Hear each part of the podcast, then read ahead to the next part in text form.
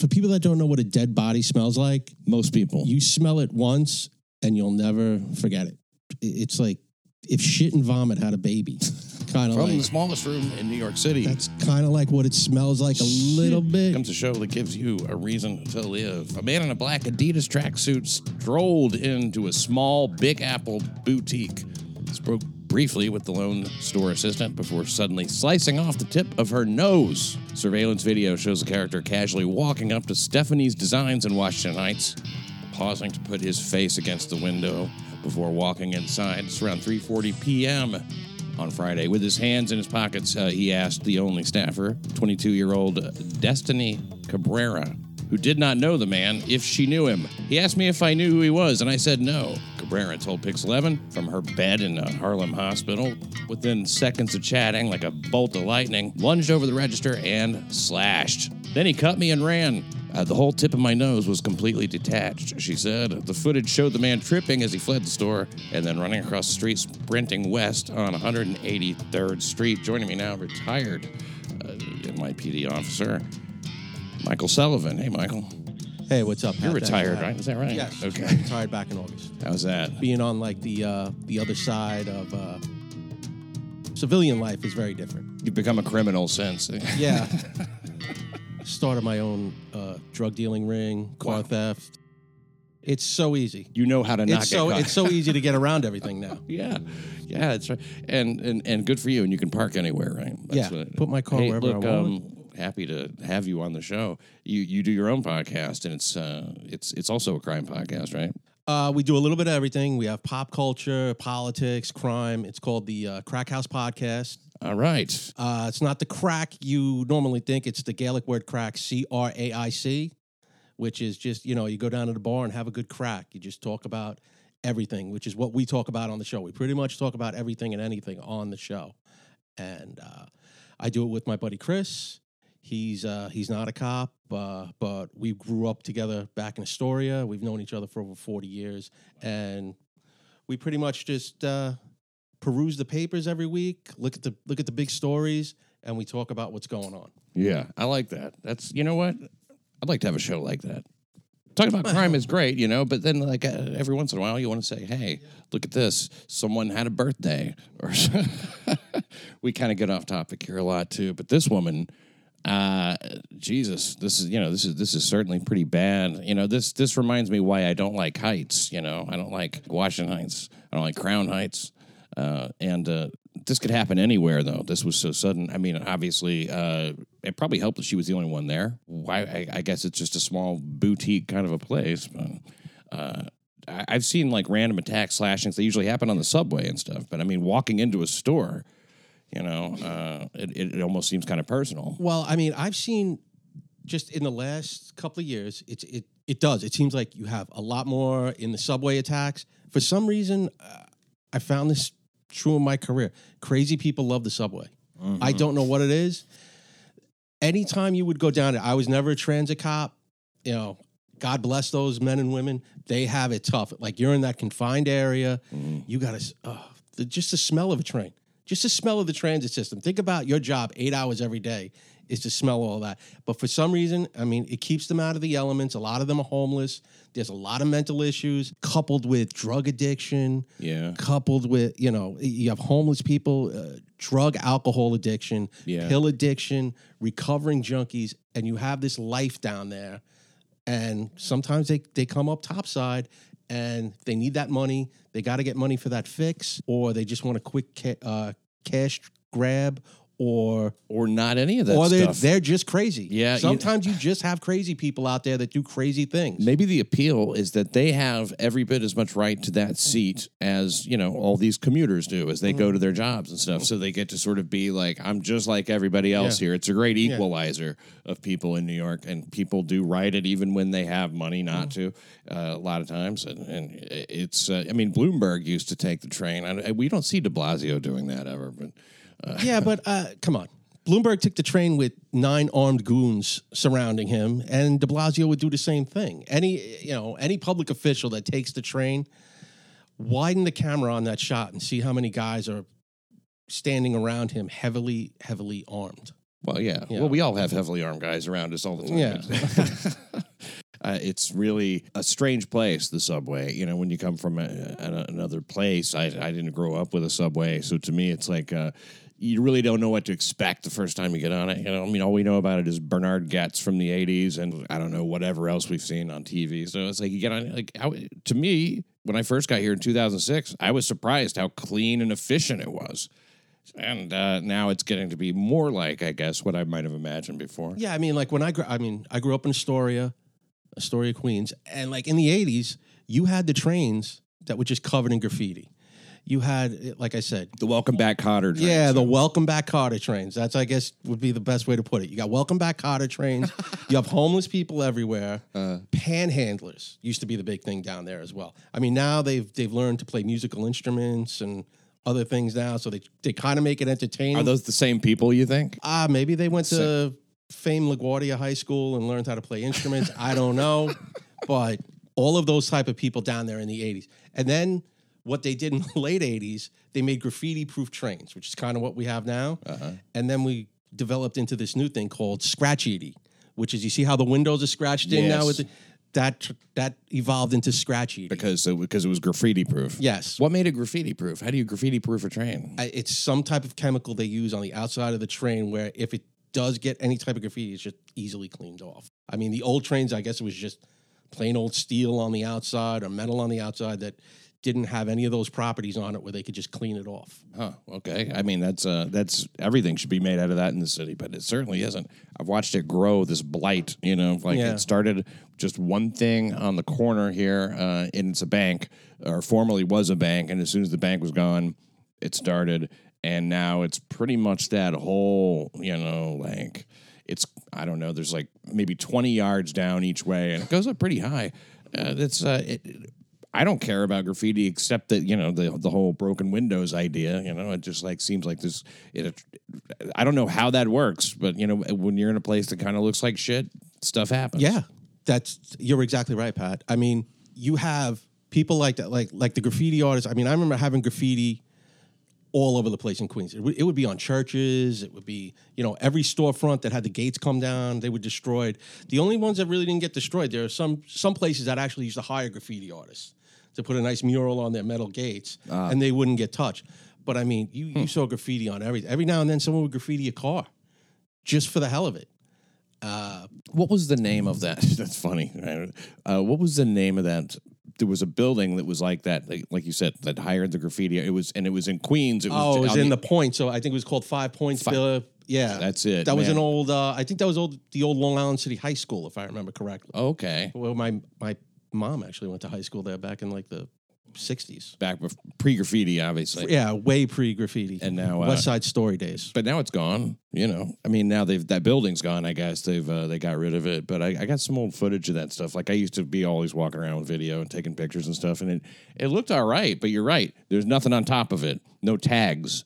You know, and so they they it's, it's interesting. Uh, I, I don't know. I, I guess they respect art or something. I mean, the tra- transit system. The transit cops actually used to have their own. They still have it. It's the Transit uh, Vandals Graffiti Unit, where they they travel around all the time. Most of the time, they're in like the train yards, like in Jamaica and Brooklyn and in the Bronx, because that's where a lot of the kids used to do most of their handiwork. When the trains were uh, parked in the yards, they'd sneak into the yards and tag up on the trains. That makes sense. Yeah, because when they're moving, I can't really yeah. get quite a uh, unless, unless you have a guy stationed at each stop, I guess. You know, but that even that you're going to get caught. And so those guys, uh, the the graffiti vandal unit. I mean, like, what do they do now? I mean, is that? Uh, I mean, they're, they're still around. They get notified a lot. Whenever there's uh, the gangs and the graffiti, you know, are usually hand in hand. A lot of gangs will still throw up their graffiti signs, and those guys in the vandals unit will get notified if you make an arrest. Say you make an arrest for graffiti, mm-hmm. a cop on the street, they have to notify the vandals unit, send them a picture, and if they have, say, an open case on someone, they'll come down and they could rearrest the guy. Say, oh, this kid's committed 30 other acts of graffiti around the city. We know his tag. We're going to come down and we're going to lock him up for those other 30 crimes. is that for real? Does that is that really happen? I, I'm trying It to can- imagine. It, seems it- unlikely it, now. It it happened. I mean, when I was on, it happened. I mean, that Right. that was a big thing. You had to take a if you locked a kid up for graffiti, the picture had to get forwarded to them. They would identify the tag. If they could identify it, they would come down and they would rearrest the kid on other open graffiti charges. Wow, that's great. I had no idea that that was a part of it. That's that's very interesting because now it seems it seems as if they're kind of letting it go more. Um, it's I mean I, I assumed it was some sort of De Blasio thing. Yeah. where like you know you can take a leak on the street and it's a ticket. You can drink a, have an open container. The smoking weed thing, you know, as, and of course we have big news with that. Apparently, that's going to be uh, completely. I, what legal for recreation? It's hard to believe. It seems like that turned around quick, and I think that's probably the governor panicking and trying to win some points uh, with somebody anyway. Yeah, we were talking about this on uh, my podcast, me and my buddy Chris, and The we, Craic House. we- yeah, we talked about it on the Craic House, saying how this the city's broke. The city and the state are broke. The city, I know, is I, I believe the rumor going around is like six billion in the hole. The city. The city, the city needs six billion dollars. Did we have a surplus a few years ago? We had, but uh, six billion in the hole. So I mean, this is definitely going to help.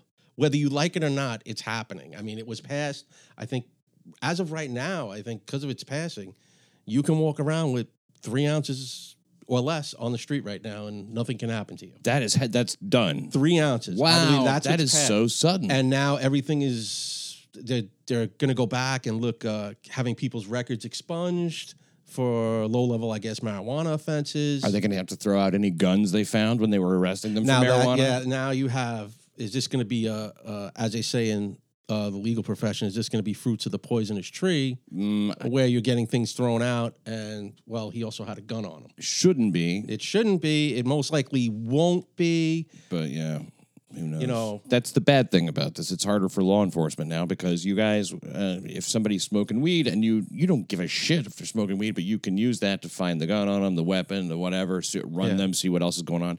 It's not that everybody who smokes weed is a is some sort of a, an actual criminal, but every sort of actual criminal tends to smoke weed, Yeah, and here's. Uh, the- and is more likely to be doing it thinks, like, outside. weed is this very peaceful thing. If you look at a lot of gang shootings, a lot of it stems from people selling weed on. It, it, there are drug disputes, and people shoot each other on the corner for weed spots. Yeah. Why is Pat on 54th Street and First Avenue? That's my corner.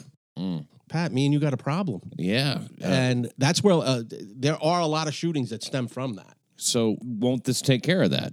No, because people are going to sell, still sell weed illegally. Right. They said it's going to be almost, I think, another year till they start opening up the dispensaries and things of uh, that nature. But right now, it seems like the possession of it, you're good to go. So anybody buy? Can you buy it legally I from a dealer? I don't know any licensed dealers right now. oh, oh right. Local 805 So you weed so dealer. illegal to sell it. it's still going to be illegal to sell it on the street. You still, if you go into Washington Square Park, and I believe it's also going to be illegal to smoke it in your car. that which, makes sense. Which is going to be good for the cop. You know, you were just talking about cops and search and seizure and things like that. If it's illegal in the car, it's going to give the cop a right to possibly search a vehicle. Probably will not publicize that quite well enough. People only want to hear what they want to hear. Yeah. Legal weed, and then they're smoking it in their car, and you're like, you can't smoke it in your car. They're going to bullshit. Weed is legal. It's going to cause a lot of disputes. I, I, I would assume, I would imagine. You know, because Yeah, oh. people when they think they know their rights. Everyone, uh, yeah, exactly. Everyone's going to know their rights on this. I know that. No, you can't do this. You can't come in my car. You can't come. Uh, can't be near schools. I believe they went old school Godfather on that one. Yeah. They don't want any near schools. Yeah, cute. oh, we'll leave out the last part. Yeah, but the people with no souls. So uh, But that's something. yeah, That I think something. schools, cars, and I believe someplace. Uh, and they said you can smoke it basically. Okay, so if you're at a bar hanging out with your friends and everyone goes outside to have a cigarette, you can go out there and have a joint. How about that? So- And, and that's been happening. I mean, you smell it. Pat, you live in the city. Yeah, I yeah. live right outside in Queens. You smell it everywhere. it's the default smell of New York City now. Yeah. It used to be those burning pretzels. Yeah. Or the mystery smell of steam that would come out from, you know, Yeah, it smelled like like hot dog water. yeah. and now it's going to be, you Of know, course, in the middle of August, it's like uh, you know, like if you walk into Penn Station, it smells like there's a human shit right in front of your face. And now, uh, and and there's a there's about there's we called it garbage season for a little while because you know it's like garbage juice baking in those bags, man, and it just when gets, I worked, yeah, when I worked midnights in uh, Jackson, I was a sergeant in Jackson Heights, Queens, in the 115 precinct, and I worked midnights there.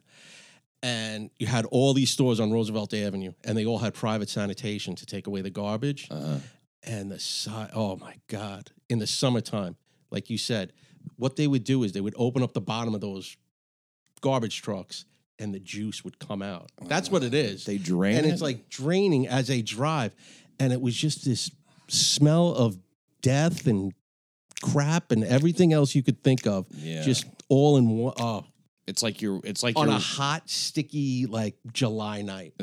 It was the it was the worst. it's like you've cut off a homeless person's foot and Yeah. strapped it to your Yeah. face. It's just awful, and and that happens uh, every year, and and uh, you, you can count on it. But those private carters, if anybody gets run over by a garbage truck, it's always one of Yeah. them. They run over people a lot. And those uh, those guys seem like real sketchy dudes too when you see them. They they don't look like you know they weren't. They're not all Harvard graduates from what I can tell. Well, I mean, uh, the, the, those jobs with the city are pretty hard to get. I mean, like uh, well, the city, yeah, the regular uh, waiting list to get New York that. City sanitation. Yeah, that's a that's a regular city job. But those those private guys too. There's a lot of unsavory characters Yeah. that run those businesses. Yeah, and they, you know, if, if sometimes help you uh, get rid of a body. You know, Yes, you know the right exactly. person. Yeah, I think they've done that a time or two. I got to make a thing disappear. Can you do this for me? I'm going to come to you with a favor, Pat. someday. Then that day may never come.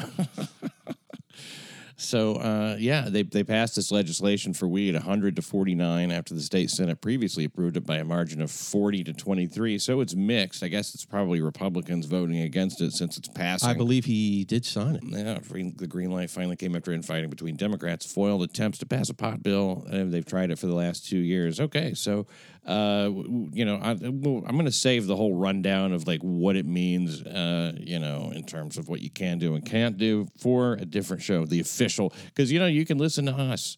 This show right here is going to give you the truth about that. The last thing I want you to do is get arrested for walking around smoking weed, and it be my fault. Just don't sell it. Don't if you don't sell it right now, you're okay, and you have less than three ounces. That's it. It seems like you're going to be okay.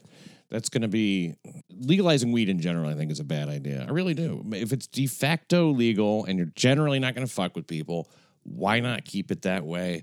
You know, it's weed. Is, I guess it's for the revenue. Oh yeah, it's this is one hundred. It's green for green. That's how I looked at it. It's green for green, and you also have the uh, boroughs so far. I think four out of the five boroughs have really also stopped prosecuting prostitution arrests. Staten Island, obviously. Staten Island is the the, lone only, holdout. yes, the lone holdout in this, but a lot of prosecution arrests are starting to get declined for prosecution, Mhm. and That's bad.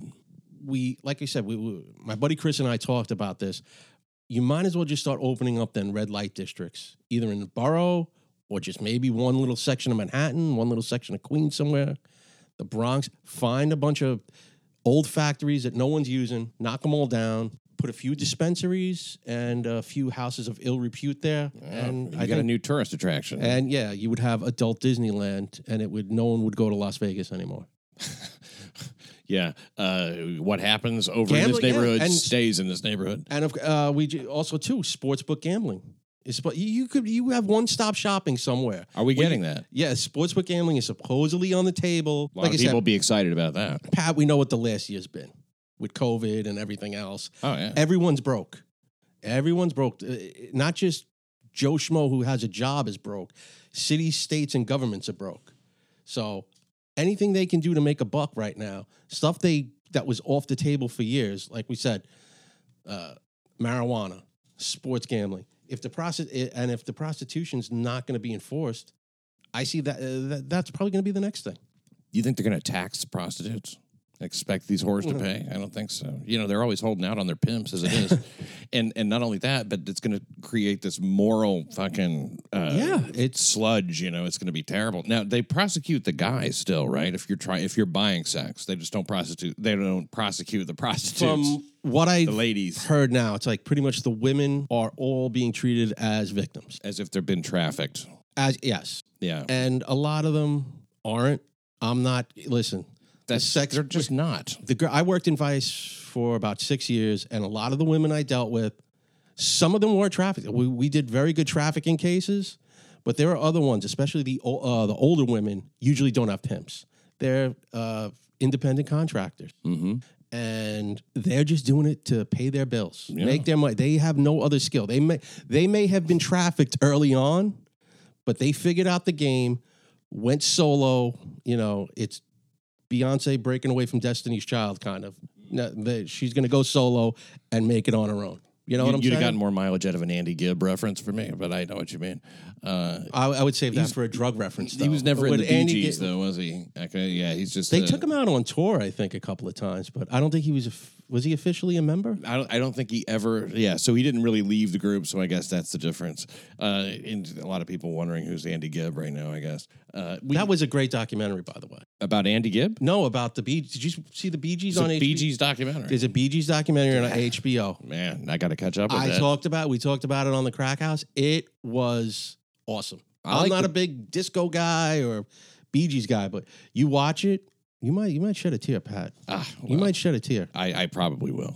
I mean, there's no one left except the the oldest brother. now Maurice is that who it is? No, Barry. Barry? I think Barry's the oldest. He's the only one alive. Everyone else is. He always seemed like the main one to me. Yeah. yeah. And so like he's like uh, they, they they were weird in the beginning. You know, I mean they they were a weird group. you didn't realize that they were around from the '60s. Yeah, lonely days, Yeah. all that shit, you know, and the, uh, the you don't know what it's like and all that kind of shit. Yeah. Yeah, it's a, it's a ton of songs. It's like they start adding up, and you're like, that's a lot of fucking Yeah. songs, and it's a completely separate career from that disco stuff. Yeah, I and love the disco And then stuff. post disco, they do a lot of producing. There's a lot of uh, Oh. writing and producing. I think for what was it Celine Dion, Barbra Streisand. Like they, they know something about producing records, Yeah. that's for sure. Because I mean, they they it was slick, man. Yeah. Their, their stuff was really good. I, I don't I don't mind staying alive. I think that's a great song. If you you know the like lyrically strong and and all that shit. It's got it's obviously it's a punchline, you know, and it's the the representative song if you're trying to indicate a certain time Yeah. period, you know. And when you got that song, that's saying something about your group. Uh, I, I never. I never. I don't see any problem with listening to Kiss and ACDC and the Bee Gees. You know, every once in a while. I've seen. Ki- You ever see Kiss in concert? No, It's a f- for anyone listening. If you have young kids, lots of people are listening. it's it's a ki- to the thousand. I'm sorry, millions of fans listening to Pat Yes, to the New York crime City report, Crime Report. Go see Kiss. Uh, Whenever yeah. they come around, they usually they used to play Jones Beach a lot. It's very family oriented. Really? like you'll see parents there with their little kids dressed up. At and this point, yeah. they they do not curse at all during their show. It's exactly what you'd expect. They come out, Do they do Christine 16? they play their greatest hits. I want to say like they have it down. Like it is a business. It is we start out with this, we end on this. That's it. Boom. It's a 40 minute or whatever, 45 minute show or an hour show. You get the fire, you get In- the uh, yeah. blood, you get the whole Yeah. fucking thing. You get all the greatest hits and that's it. They were around since like Yeah. nearly the 60s. Maybe that was Early early. 70s, I think early 70s. yeah, and they started in. Queens. Yeah. Yeah, uh, Queens guys, just like the Ramones. Yeah. The Ramones are from where I live now. They're a Forest Hills uh, Right. incarnation. Yeah, from Forest Hills out to the rest of the world. Invented punk rock and never did sell any records hardly. You know, I mean, compared Yeah, to what the, some of these yeah, others. with you those know. guys, yeah, those guys were the the godfathers of it. What did they expect, though? I mean, like you know, I mean, it just wasn't going to be like it never really caught on commercially to the extent of like you know, top forty uh, stuff and all that kind of stuff. Thank God it didn't, you know, because like it would. There's no way to do that without overproducing it and making it suck. I don't. Yeah, think. they, no, they were smart. They stayed, yeah, they stayed with their roots, but they didn't make that. And it seems like now they make the money in their death. yeah, Because yeah. I mean, the whole band is everyone that's in that band is dead except I think for like one guy, maybe one of the drummers. one of the drummers. Exactly, Yeah, one of the there were- drummers is alive, and that's three it. of those at least, and I think, and yeah, first was Dee Dee, then Yeah. Joey, then Johnny finally died, stomach cancer. They were eaten up with that stuff because Joey died of cancer too. Yeah. and they had a lot of in, infighting and stuff with the band. Too. You know, Joey was kind of a snowflake, and Johnny was like uh, he thought more like most of the people I know. Well, J- yeah, Johnny was, uh, if I remember correctly, he, he was like the son of a plumber. He was like a real middle class kid, Johnny Ramone. Yeah. He was, I think, the only. I mean, they were all Jewish except I think two for Johnny. He was like an Irish kid. Johnny Merritt was it Johnny Merritt? I forget his real. Johnny wasn't Jewish. No, I thought they were all Jewish. no, Johnny was like a Irish kid. Huh. And I don't even think he might not have been from Forest Hills either. He might have been from like Middle Village, which is right next door to Forest Hills over there, if you know Queens at all. And uh, they all hooked up or whatever. Like you said, yeah, there was a lot of infighting and clashing in the band. And Well, yeah, I mean, he stole Joey's girlfriend and married her, you know, and Mm-hmm. then Joey had to be around that. They were on the road constantly. All that road work, I think, it starts to get to you.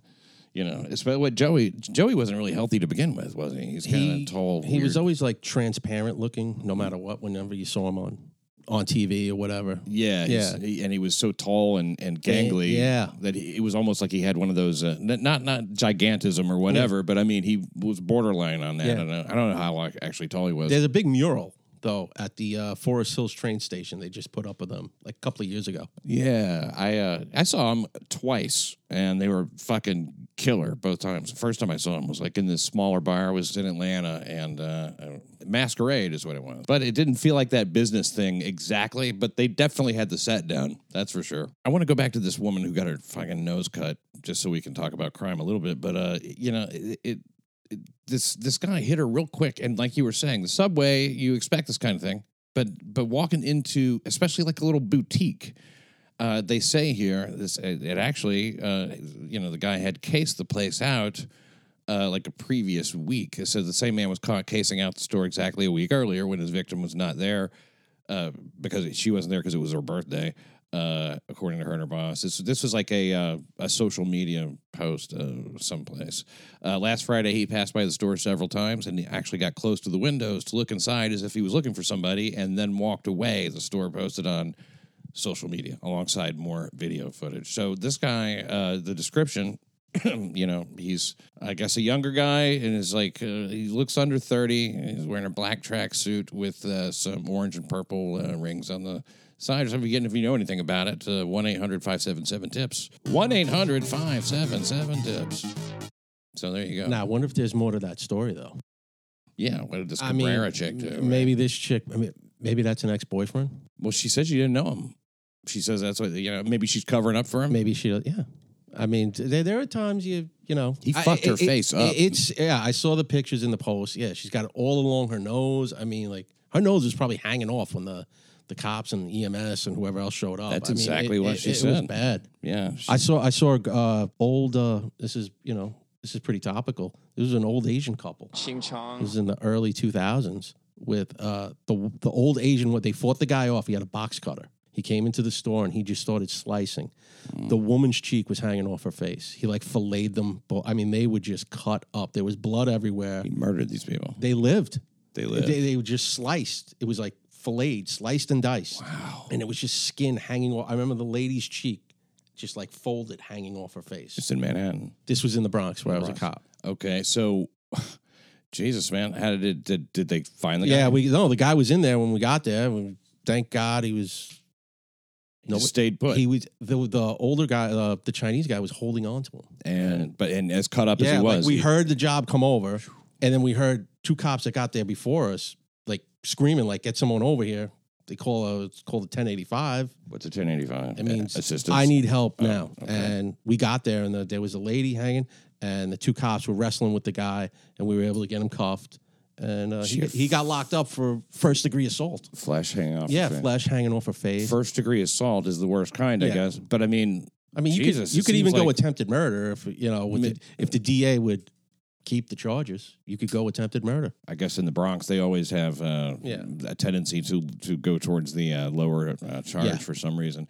Uh, that's uh, that's that's troubling. I can't think of that woman's name right now who looks like Bo Diddley, uh, the, who who is the uh, the Bronx DA. Oh, Clark, right? Darcel Clark. Darcel Clark, yeah, she's uh, I- you know, I mean, she's not even supposed to have that job. It was one of those, you know, patronage deals, Yeah. and she gets to have it.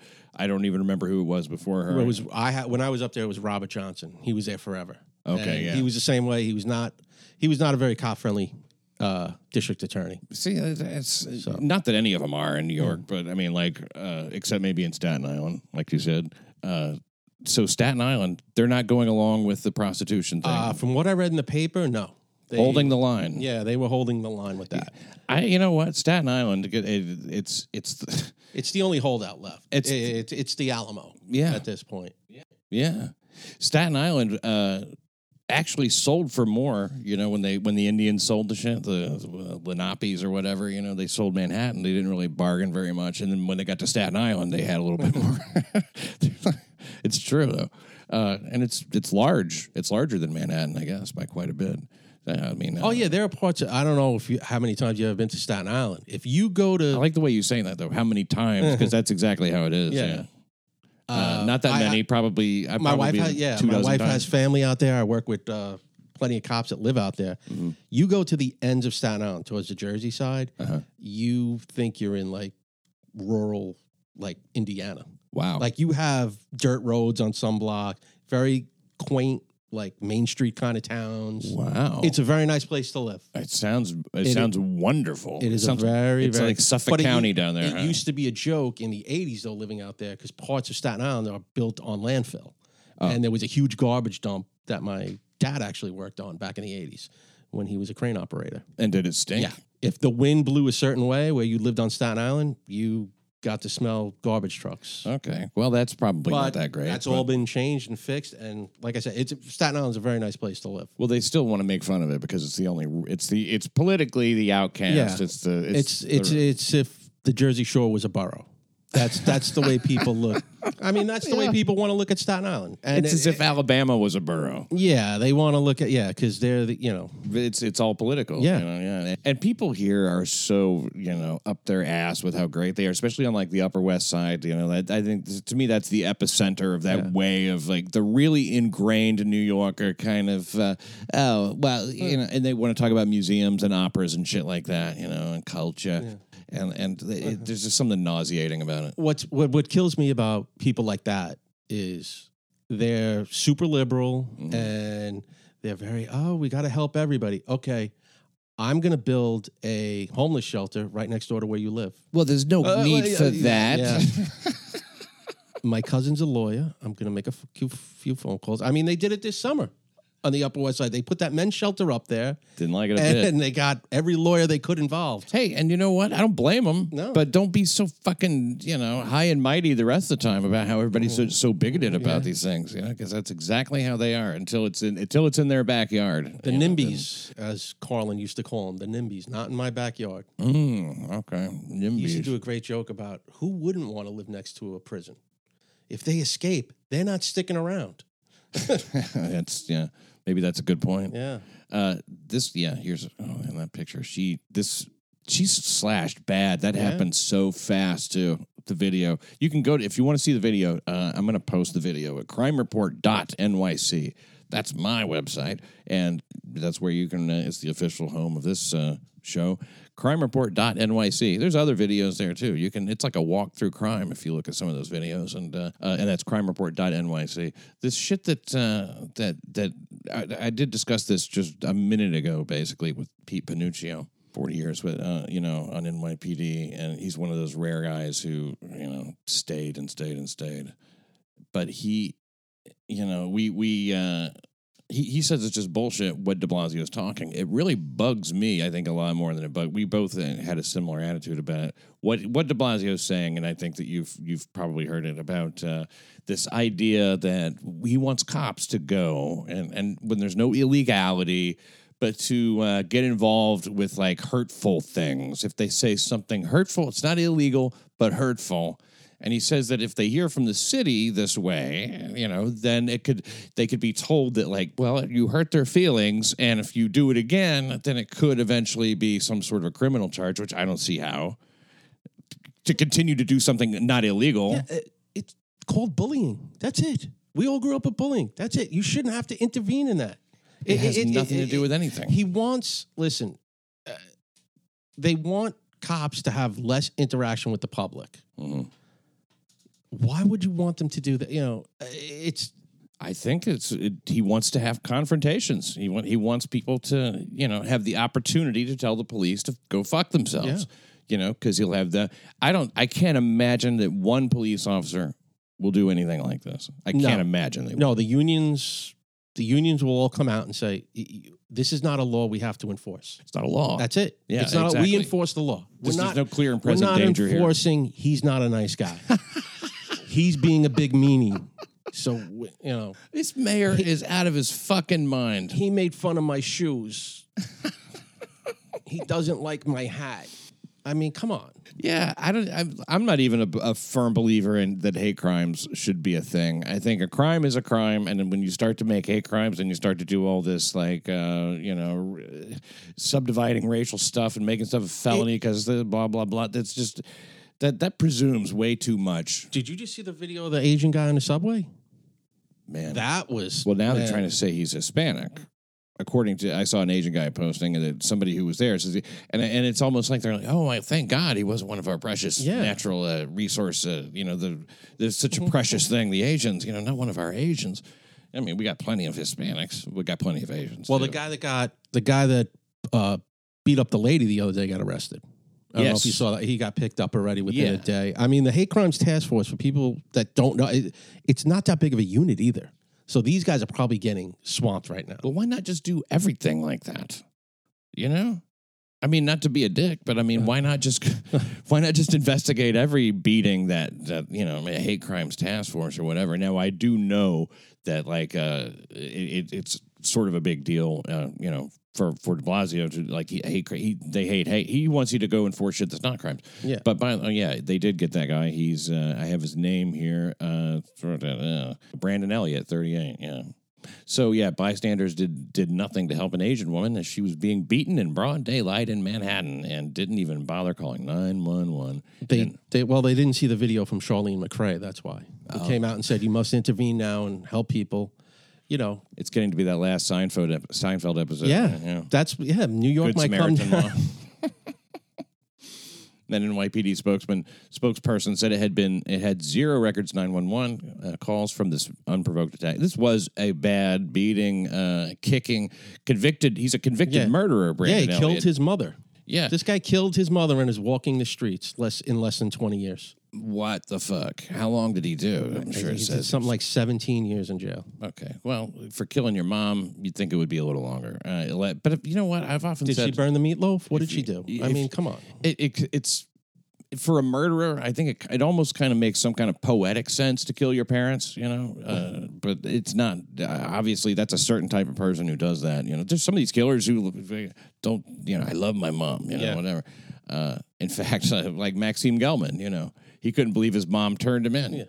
Uh, an NYPD spokesman, like I said, no 911 calls. Brandon Elliott, 38, and he kicks this woman uh, repeatedly while she's on the ground at a press conference. Uh, Detective Michael Rodriguez said that uh, police on patrol drove by. They just happened to drive by after she was attacked, and they, they came upon the victim after she was assaulted. Outrage has mounted over the caught on camera beatdown, has it? Uh, the latest in a disturbing Well- trend of hate crimes against Asian Americans. Well, the big thing with that too was if they had the security guards inside, and they kind of just shut the door. Oh, this is like a Kitty Genovese almost. Back in the '60s, you know, Yeah. everyone's just kind of like, I'm not getting involved. But you know that I, I now I'm hearing that they've they've updated that story somewhat. It was only about two or three people who could have intervened. They made it sound like it was forty, but it does. It's obviously Yeah. very could Kitty Genovese esque, at least according to the legend. And and like uh, that's like I suppose we're sort of in that phase right now, and it's similar because No one wants to get involved. we're coming out of this period where it has been where shit like this hasn't been happening, you know. And I think in the '60s, early '60s, it was probably sort of like that too. It was just starting to kind of crank up to be, you know, the ultra violence, that you know. And so I think people are kind of not really uh, uh, acclimated to it yet. And they're like, "What the fuck is that?" I don't know. Uh, you know, and as time goes on, I think there will be more intervention. And but I brought this up as well. We were talking. I mean, Chris and I were talking about this on on my show. you do everything first. No, I just put mine out before you. That's all. It's But okay, for pre-crime report. Listen to the Yes. Craic House, we have precogs. C R A I C. Yes, the Craic House uh, with Mike and Muskie Different every kind of crack. Sunday at nine. Anyway, Man, but I what I was saying is, think about this. Okay, you go outside your house right now. Mhm. You see an Asian guy and a black guy having a fight, and you decide to be Pat Dixon, Good Samaritan, Yeah. and f- for whatever reason in your head, you start hitting the black guy, and you beat the hell out of him, Now lawsuit. Yeah, I think I see where this Okay. is going. Yeah, or or uh, a, Or an arrest. the Asian guy was robbing the black guy. yeah, yeah. And you assumed. Yeah. You made that How assumption. did, did- your life is canceled? well, you did. Uh, Your your life is canceled. Even though the first lady of the great city of New York, Chirlane McCray, said, "If you see something, intervene." And uh, vigilante justice is the way to go. I think that uh, she might have had it in mind. There's boys, boys, Come on, fellas, settle down now. shake hands. Look, you walk that way, you walk that way. Everything's going to be fine. No, that's not the way it works. You, you, good Samaritans get killed uh, Yeah. frequently, and you know because really none of your fucking business. I, I might call the cops. I would probably call nine one one if the beating was real bad. Uh, also, back to this guy on the on the subway, you know, who choked the guy out, Yeah. and so apparently he used the ethnic slur that is beyond all ethnic slurs in the direction of the guy, but. Then the guy was trying to rob him. Is another? It's like the details of this are murky Yeah. because they don't even have the victim. So I mean, they don't. They haven't even spoken to him. So um, they just have these witness eyewitness accounts, which are like um, not particularly reliable, I guess. I don't know what happened there, but if it's the guy was trying to rob him and then he, you know, used this word, then like uh, it's almost as if I don't understand how that excuses anything ever, but it seems to for people. Oh, he ca- he said that word, and so, So, we're going to stomp him into the ground. so yeah, he should be beaten mercilessly and choked unconscious. I think that's a little drastic. I don't think that, and we hear this like okay with the uh, the woman who was on the Lower East Side who uh, used that word. You know, you might have seen that story. Oh yeah, yeah, yeah. And uh, and and so the and the owner of the place was like, "Wow, we, we were just very proud of the way he uh, handled that and everything." And what do you mean the way he handled it? I mean, like it- it's like they they think it's this impressive thing that they didn't just go bananas. Yeah, there, there is a lot of yeah. You do you do hear or see that where A little bit of racism there, I yeah. think. You know, like well, our presumption is that you will completely lose the yeah. ability to control yourself. That's not right. No, you do. Yeah, you do see that. Like he should get a gold star, or you know, or when when the, uh, when you when you see like a, a rioting situation on TV, like I didn't take anything. Like Hey. like I should give you a medal because you acted like a civilized person. that's Thank what you're you. supposed to do. Thank you. Yeah, Thank yeah, you. it's not. Yeah. So this says I fully understand the public's anger. This is uh, Dermot Shea talking, the NYPD commissioner. He said detectives would be interviewing those on videotape who witnessed the assault firsthand. He says I can't put myself in the employee's shoes. I'd like to think that anyone would step in and protect that woman from that brutal attack. I don't know if they were scared. I really don't know. I was speculating, and, and along with Pete, that probably you know they're whoever they work for said, "Don't ever go out and do that. Your job ends at the door. Yeah. Uh, the end. Anything you do out there is you open us up to liability. and- Yeah, exactly. we're not into that. No, I I think you're 100 percent right with that. Why why would you get involved? I, w- I wish that Shea would have said something about that. Uh, he he added, "My focus is on the victim." I suppose he just you know whatever. Yeah. Keep it general. Uh, my focus is on the individual. Let's not lose sight of who's responsible, and that's the individual who committed the crime. The guy killed his mother. Maybe uh, maybe this woman looked like his mother. Triggered him. He wanted to re-kill her. You'd think that that would all be worked out, right? He's That's having like, a, yeah. He had 17 years in a cell to figure out what was wrong with him, yeah, and now he came out. And yeah. It's it's I- it- it's therapy. you I do. I think there's a lot of mental illness we got going on right now. Mm-hmm. You have a lot of men's shelters that are turning people away. You have a lot of the hospitals that are just trying to medicate these people and getting them back out on the street, especially within this last year with people become more and more people are becoming homeless. And you have more and more people that couldn't get access to their medicine because they didn't even have money. Mm. And you- have people snapping left and right. There, there is a lot of that. I mean, just from what I've read, there's people who don't have I their mean- meds, and, and, and their mothers. Like, hey, when he takes his medicine, he's fine. Yeah. But then again, I, I think this guy is just a fucking mean criminal. I Yeah, he had he's- 17 years in a yard of just working out all the time. Anyone that stared at him the wrong way, he probably had to bash in the face. Yeah, So, he's ready to go back. and now you're back in society. Good luck. yeah, Yeah, you'll be fine. You know, they just they dump it. They, they I don't know exactly how many people got to leave jail because of COVID and stuff. No, I don't know those Thousands, those I think. I would say, yeah. Well, thank God for the pandemic. They certainly didn't publicize it too much. They they wanted the credit for you know jail reform. They don't in prison reform, whatever they want to call it, but they don't want the credit for anything they do once they're out. I, I, think it's all it's so absurd to tell everybody to go home, stay inside, and then let them out because they're not gonna like come out. I and, mean- like obey uh, social distancing and shit like Yeah, and they're not creating a Willie Horton. They're creating Willie Hortons.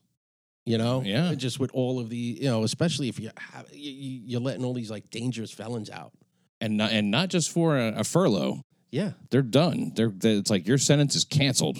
What is it like? Come back at the end of Yeah, COVID, the honor system. right? Why not just test them, and then anybody with it, you get rid of them, Yeah. and that's it. I mean, anybody. This unless they're locked up in, I mean, they're by and large probably a lot healthier than most people. You know, Yeah. I mean, like they're they're like you said, they free exercise, medical, free dental, free food. Free food. You know, it might not be the best food, but it's fruit. It's food. I don't know what the food's like.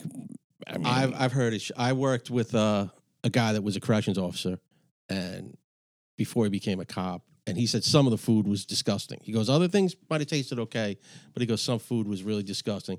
But when these guys are only eating three times a day, most of the time, everything tastes like filet mignon steak. So yeah, they're just gobbling it up like a like when you put uh, dog food in the bowl and the dog yeah. or something. he told me how they made grilled cheese sandwiches in jail. Ooh, in cells. In the cell, you make the sandwich. And then you put it on top of the fluorescent lights. That's how you make grilled cheese. He goes, it wouldn't melt it that much. Three, go- three weeks later, Yeah, it wouldn't melt it. He that goes, it would, yeah, it was, it was an hours long process. He said, but he goes, you eat that one, you go ahead and make- start another yeah, one. You make that at eight a.m. and by six a.m. you have a delicious meal. Yeah, that's see prison not that different from uh, your own life. The victim was Vilma Kari, by the way. She had a broken pelvis. A broken pelvis about the, that's about the worst thing to break. I mean, I, I know the coccyx is another Yeah. one that is really bad, but And I mean, what's her age too? She looked like an older woman 65. as well. Yeah, Jesus. yeah, she's senior. So uh, There's another crime you put on with that for Oh, a right. senior citizen. It's worse. Yeah. They do. Maybe seniors deserve some sort of protection. I guess. And it seems like a lot of the seniors are the ones getting attacked too. I mean, just from what You're you're seeing right. on the news. No, you're right. You're seeing a lot of older, older people, older Asians. I mean, I would getting I, attacked with this. I'm, I'm glad if the guy wasn't an Asian guy on the train because like it doesn't fit the narrative, and like it just shows violence. There's plenty to go around. Yeah. in the city right now, and saying a word does not justify anything. And uh, even if you don't, hey, you know what? Wrong place, wrong time. You know those guys have been suspended. Those uh, security guard guys. yeah, I saw that. Yeah. I don't understand the because there's an investigation, Because, but I mean, yeah, there's a narrative. Now there's a narrative. There's there's what is it? The big words: narrative and optics. You see two guys just standing there while this old lady gets stomped. hope they know better than to apologize because that is the worst thing you can do. Yeah, that'll be the kiss of death in the lawsuit. That's what happened to the what they called her the Central Park Karen, but I mean, actually, the other guy was the Karen. You know, uh, he was the one that's trying to like, oh wait, so you can't do this and the law and all Mm. that shit. You know, I mean, I thought that was what a Karen was. Now Karen is just like whatever. It doesn't really matter. They just say it. But she apologized. Her life Yeah, fucking ruined. Now this girl in the coffee shop, no apology. We're not hearing anything else about it. No one's. It seems no one. ID, she didn't get ID, did she? I don't think she got. I Did she get identified? She did. Her name's Stephanie Denaro. Wow. And- maybe her husband's Vinny the Chin Denaro. I don't know. Who knows? Well, her ex I- I her was- ex husband Oh, is I- the same type of person as she was uh, meeting across the counter there, and she had a couple of babies that were that you know three of them actually that were half of that.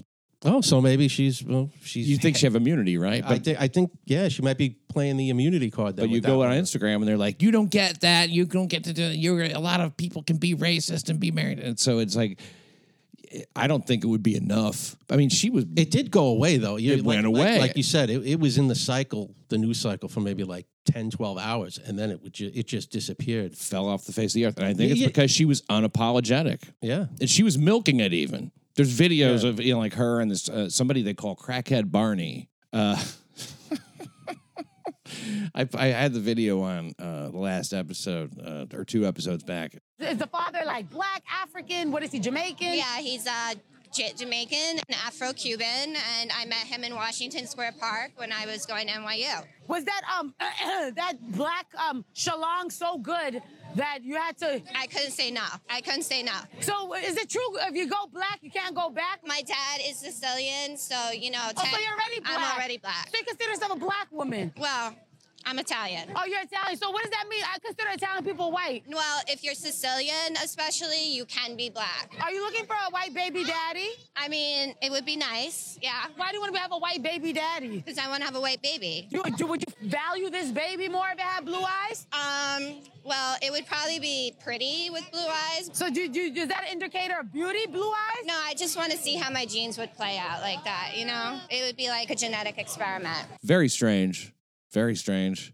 Uh, it's a, a transsexual who is of the African American persuasion, uh, who maybe does a lot of. You know, oh, yeah, crackhead Barney, great guest for you, maybe for the crack house.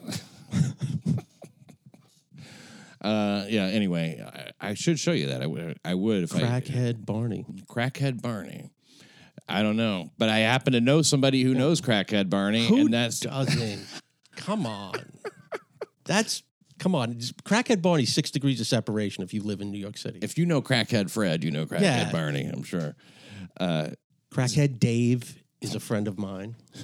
He went to college with Crackhead Barney. Yeah, they they went to crackhead you. Yeah. Uh, so this is a crazy story, and I just want to get it in real quick before we go.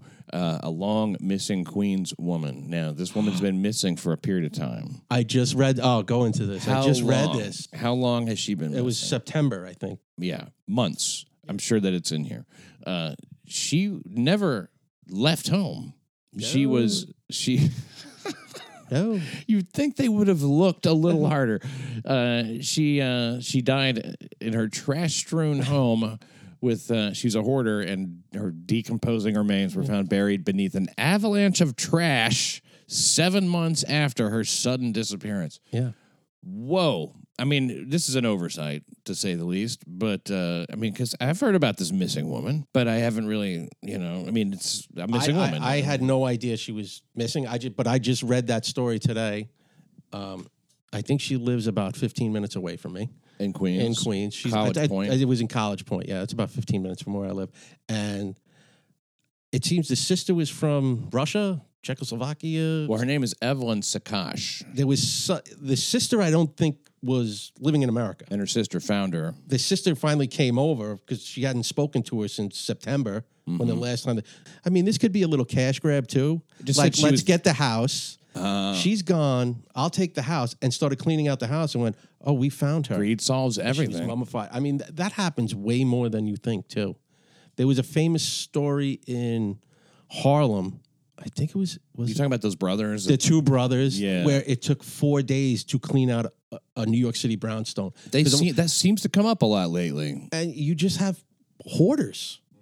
I mean, I was in an apartment one time in the South Bronx. It was actually a very nice doorman building on 165th Street in the Grand Concourse, and the woman had passed away. It was actually the same building Flavor Flav from Public Enemy lived in at the. T- I think he was still living there at the time. But f- you walked in, beautiful building, clean floors, clean elevator, nice. Get into the apartment, floor to ceiling, magazines, crap from floor to ceiling with little like tunnels. with roaches just eating it all Yeah. up. Rats, I'm sure too.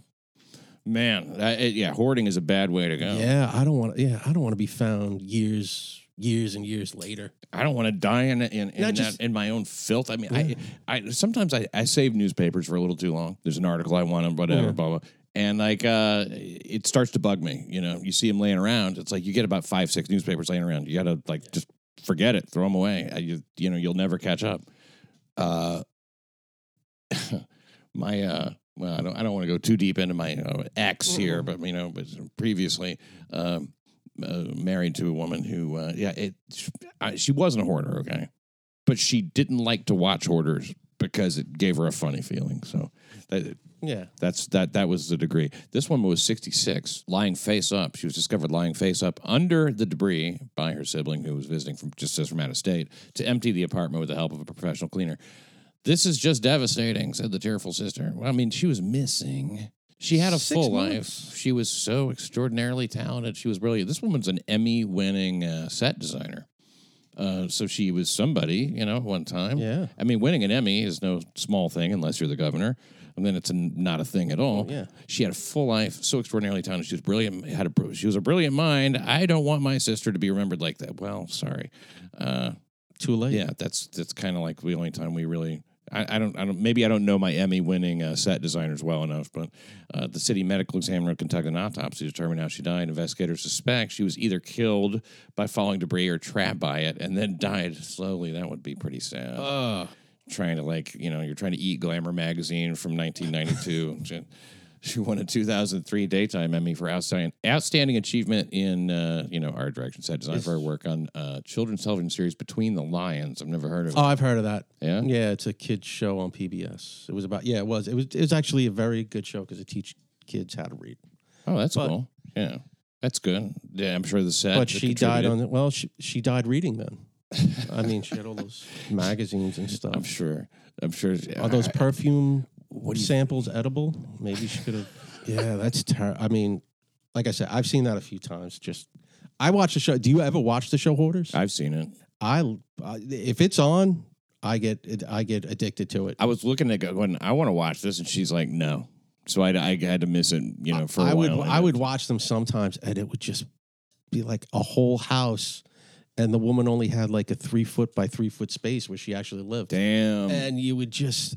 I mean, when you could walk in and you're four feet off the floor, hmm Yeah. that that, that was I'm settling in right now. Let me go. Let me go get myself no other person a coffee because I got to watch this. could possibly feel nobody else could possibly feel comfortable there except No. the resident. What is that? What is that about? What why do you know why they do it? It's they say a lot of it is just a mental defect in the brain. You can't get rid of anything. it's like, oh, I can't. I, I need that. I I, might need yeah. it. I, Yeah, because that's when you watch that show when they would throw this stuff I out. want to go back and go. Do you want this New York Post from seven weeks ago? I wanted to read something. Well, there was something I wanted. I wanted to look at something.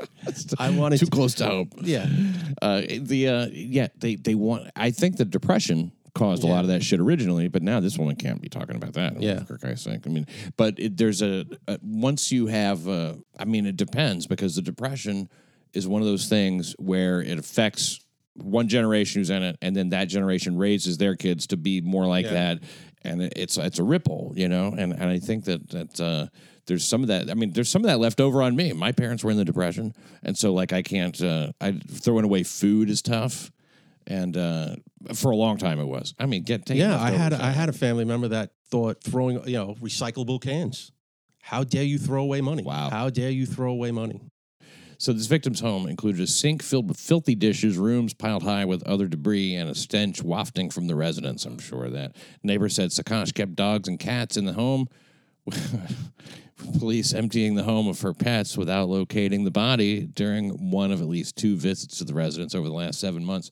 I guess you go in, you go, Miss Sakash, Miss Sakash. That's it, right? But yeah, but How do you dig mean, under when stuff? you- you probably don't have if, a if the smell hits you, for people that don't know what a dead body smells like, most people. you smell it once and you'll never forget it. It's like if shit and vomit had a baby, kind of like that's kind of like what it smells like a little bit. If shit and vomit had a baby. You know the smell as soon as you go, oh, you would just go, oh shit. Because you guess what you have shit and Yeah. vomit, right? And you, you knew that smell. And there were, I mean, there were times I went into apartments where middle of the summer, no air conditioning, and the person was there for a couple of days. So that was really bad, you know. they start to blow up. Yeah, they sometimes, blow up and they can pop, Yep. Just like in uh, Monty Python's. Uh, Yeah, it, uh, it's and they everyone turns different colors. You get some deep purples and deep blues and greens and everything yellowish. sounds like a psychedelic they used to tell experience. you burn if you were in the apartment, coffee, right? burn coffee grinds. yeah, you got to be careful with Other that. old timers would walk around with cigars. That was Mhm. a big thing. Keep a cigar on you Uh huh. to get rid of the smell. And and there's no evidence in the smell, so you're not wrecking anything. no, no, no. Yeah, that's just, I mean the only way. And And they- it's evidence of something, but Towards the end of, I guess around the two thousands, they came out with this. These like, uh, it kind of looked like kitty litter. These crystals that would help get rid of smells. Like you could put it down there afterwards. I guess. It's like similar to the well, they used to throw like pine shavings on puke when I was a kid. Somebody would puke in Yeah. school, and they would throw like they would throw something on the puke to get rid of because they didn't want to cause a chain reaction, have every kid puking. It, it, it seems like it was pine. Something. It's what it smelled like anyway, and looked like. Uh, so these crystals, what are they made of? I don't know. It, it, it looked like kitty litter, but it would like absorb the smell. But that's we need a lot of that shit in the city. Yeah, Just just throw it. just throw it down on every subway like a crop station. duster. Yeah, You know? So Brown recounted a list now of her artist sister's productions. Okay, so Billions. She worked on that. Oh wow, Remember Billions? that's a good. That's still on? Yeah, it's still on. I watch it. I like Billions. I like the guy Billions. You know, I'm Billions. He whispers everything. My name's Billions. I'm billions. right. I think I could be Billions. Uh, Orange is the New Black, which I know somebody on that show. Yeah. Yeah, she once uh, once she was once dating a guy that lived in uh, the an apartment that I also lived in. So I saw her. I saw her quite. In fact, she's on the cover of my uh, second comedy album, Goodbye Forever Fatty. She ain't fat, but it's just the name of the CD. Goodbye Forever Fatty. My She's- wife loves that show, but Yeah. I can't get it. Too many characters. It's got too many moving parts. Orange is the New Black. I know it's Doesn't a great show, but it's I don't think I've it's a- tried. I don't think it's that great. I, I, I, I, I Some people love it. Some people do. When a it lot hit, of people. When it hit, everyone. Oh, the ladies, I think like Yeah. it a lot. I don't. I don't care for it. I think it sucks. I, I'm not going to say it sucks. I don't enjoy the show. Uh, you know, Emily Tarver, who's my friend. I think it's yeah, Emily Tarver. She's she's very good on it, uh, as she is in everything she does. But I don't like the show. Uh, I think it's kind of. Uh, I don't think the jokes are funny. That's a problem with the comedy show. Uh, she said, "I don't know. This was this was clearly in effect for a long time. You know, uh, the headline says Queen's hoarder, but that's not who she is. That's not who she is. So She uh, was a good person. Remember all her good traits. yeah, she was good at set design. She was always saving things. She thought she might use it in a set. In the set, she was. She took her home work with. Uh, took her work home with her. She should have taken her home to work with her. Yeah, she should have taken, and it probably would have made. She probably would have gotten more Emmys. Who knows? Good God, maybe that was what it was. She wanted to keep that stuff because I, I can use this. You think she ever did a show about hoarding? Hmm. And she showed up, and sh- they just told her what to do, and she just went, "Hold my beer. I'm going to work through lunch. Send them the lunch. left. Just come back." So yeah, uh, uh, so Larry Didio, family friend, said on Facebook that cops with canine dogs, canine dogs, searched Sakasha's home on two occasions over the last few months, but uh, somehow did not find her. You would think the dogs they're trained to find Yeah. bodies. Uh, it's weird. The the death was reminiscent of the city's most. Oh, here we go. Yeah, the Collyer brothers. Yes. Homer and Langley Collyer, the two were found decomposing in 1947. But you think just like the When was that? New York, New York Daily News, yeah, 1947. Yeah. Inside their outrageously cluttered Yes. Harlem home, 120 tons of items collected over the decades took investigators wow two weeks Two weeks to uncover the I- second brother's body Yes. after the the first was one found. oh man, I watched the whole thing about, and the one brother was going to help the other brother, and the shit fell on him and killed him. Good, It was something like that. That is ridiculous. It's uh, it's a lot of stuff. It's hard to It's imagine. a lot of stuff. I mean, I, are your ceilings even that high? For Christ's sake, I mean, I guess so. Well, a brownstone is nice. Oh, I it- bet, pre-war, pre-war, so it's nice. two weeks though. Uh, friends desperate to find Sakash. They, well, it's fucking seven months here to find this woman. Yeah, you YouTube that. If you YouTube Call that, there brothers. yeah, there is they have uh old timey footage. Oh, did did uh, did Weegee take some photos of? it? Yeah. and they have the old time footage of the stuff getting thrown out. I didn't know it was two weeks or three weeks, whatever you just said. And to find the body, Yeah. just to find the body, to clear it out. You know, I mean, they basically had to just. They were going to knock it down. Did they knock down that building, or did they not? I don't know if they condemned it. I can never building. remember. Well, friends were they raised more than five thousand dollars online to pay investigators. That's not a lot of money for a GoFundMe to find a missing woman, is it? Five grand. Oof. Uh, to pay investigators to supplement the NYPD's efforts, but there was no sign of her. You know, maybe if they would have, people would have ponied up just a little Yeah. bit more, they might have been able to get to her in time.